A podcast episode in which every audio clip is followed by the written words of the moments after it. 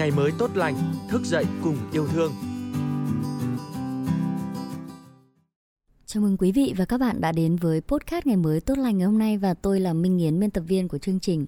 Thưa quý vị và các bạn, giờ khắc này có lẽ nhà nhà người người đều đang bận rộn để chuẩn bị đón một cái Tết cổ truyền của dân tộc ấm áp với nhiều niềm vui mới.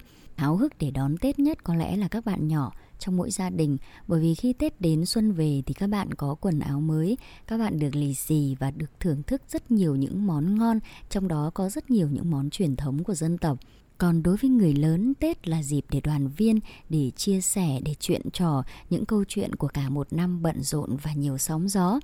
Đây cũng là dịp mà để những người lớn nhớ về những ký ức Tết của tuổi thơ, cũng là hoài niệm về những món ăn, nhưng có lẽ có rất nhiều những món ăn trong đó gần như đã trở thành ký ức.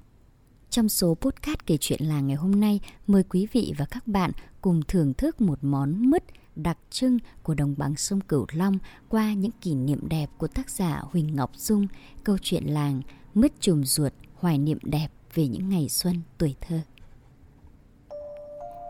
Những ngày còn thơ, mỗi khi cây chùm ruột sau nhà trổ hoa, tôi lại mừng thầm vì mình sắp được ăn Tết.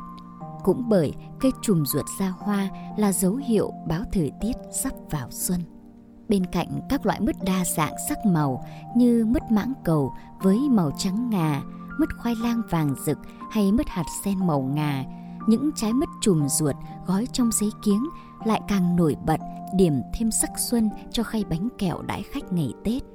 Cứ mỗi lần thấy loại mứt này được trưng, bỗng dưng tôi lại nhớ đến một tuổi thơ hồn nhiên bên gia đình vào những ngày đầu xuân tươi đẹp. Chùm ruột hay còn gọi là tầm ruột chùm ruột, tầm ruột, vốn là loại cây thân gỗ cao to khoảng 5 đến 6 mét, sinh trưởng trong vùng khí hậu nóng, xuất hiện ở khắp nơi tại đồng bằng sông Cửu Long. Cây chùm ruột có hai loại trái, ngọt và chua. Trái ngọt thường được bọn trẻ con tận dụng để ăn sống, chấm muối ớt, còn trái chua thường được sử dụng để làm gia vị, nấu canh chua, dùng gói nem hoặc làm mứt, ngâm rượu. Và đối với các bà nội trợ miền Tây phải kể đến món chùm ruột nấu canh chua cá rô, chùm ruột ngâm rượu hoặc mứt chùm ruột cho con cháu ăn trong những ngày đầu xuân.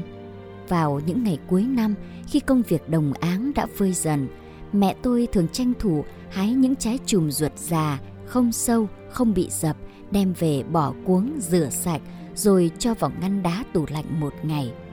Chùm ruột khi đông đá lấy ra, mẹ thường để giã đông tự nhiên sẽ mềm nhũn ra, không cần phải cà cho dập như ngày xưa bà vẫn thường làm.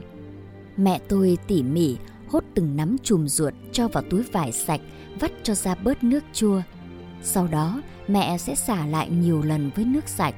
Mỗi khi thấy bàn tay của mẹ nhăn nheo vì nước chua tiết ra từ chùm ruột khiến chúng tôi vô cùng xót xa. Vì thế, mẹ tôi chỉ khẽ mỉm cười, an ủi chúng tôi rằng không sao, các con thích là mẹ vui rồi. Sau khi sơ chế, mẹ tôi thường cho chùm ruột với đường và một ít muối theo tỷ lệ 1 kg chùm ruột, nửa ký đường và 1 phần tư muỗng cà phê muối rồi đem ra sân phơi nắng vài giờ. Xên mứt là khâu đòi hỏi nhiều công sức của người chuẩn bị. Mẹ tôi thường cho chùm ruột vào chảo, bắc lên bếp, vặn lửa lớn rồi bắt đầu xên cho đến khi đường tan hết và bắt đầu sôi thì hạ nhỏ lửa lại.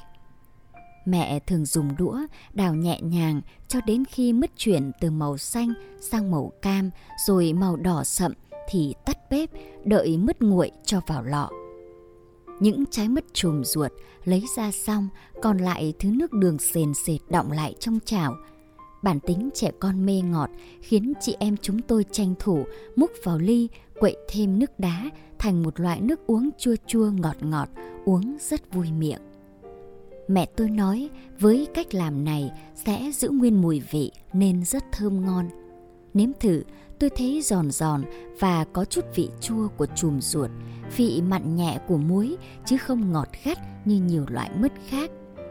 Những ngày giáp Tết bây giờ, thi thoảng đi dạo chợ, tôi bắt gặp mấy chị bưng chiếc thau bán mứt chùm ruột với những trái mứt được xỏ sâu trong mấy cọng tre trẻ nhỏ. Nhìn những trái mứt đỏ sẫm bóng mượt khiến tôi nao nao nhớ món mứt chùm ruột năm nào của mẹ. Giữa biết bao ồn ào tất bật của phố thị, những sâu mứt chùm ruột kia nhắc nhớ biết bao hồi ức đẹp một thời tuổi thơ trong lòng người xa quê. Không chỉ có tài làm mứt, mẹ tôi còn làm rượu chùm ruột cho cả nhà uống. Cách làm tương tự như làm rượu nho, cứ thong thả cho một lớp chùm ruột, một lớp đường, đậy nắp keo thủy tinh lại, chừng nửa tháng sau có thể chắt ra uống được. Rượu chùm ruột cô đặc, khi rót ra cho thêm ít nước, đập thêm ít đá, uống ngon như rượu vang, nhưng lại có vị ngọt nhẹ, khiến mấy đứa nhỏ rất mê. Còn những ai biết uống rượu thì cứ uống nguyên như vậy, nhìn nhẹ đô chứ uống nhiều cũng say ngoắc cần câu luôn. Ngẫm cho cùng thì chỉ một cây chùm ruột trước sân nhà nhưng đã để lại trong lòng mỗi người dân phương Nam biết bao hồi ức đẹp về những cái Tết quê nhà. Mẹ tôi nay đã già, cây chùm ruột cũng bị đốn đi khi ngõ hẻm sau nhà mở rộng ra. Tôi nghe tin thì tiếc ngần tiếc ngơ khi nghĩ đến những mùa Tết đến không còn trái chùm ruột chi chít vàng rực trên cành nữa. Mùa xuân năm ngoái, người bạn thân thiết mang đến nhà kẹo mứt chùm ruột. Những trái chùm ruột tươm mật đỏ sẫm khiến lòng tôi nao nao nhớ món mứt chùm ruột ngọt ngào năm nào. Khẽ khàng bỏ một trái vào miệng, hình như chút hương mùa cũ lại về theo làn gió xuân bay.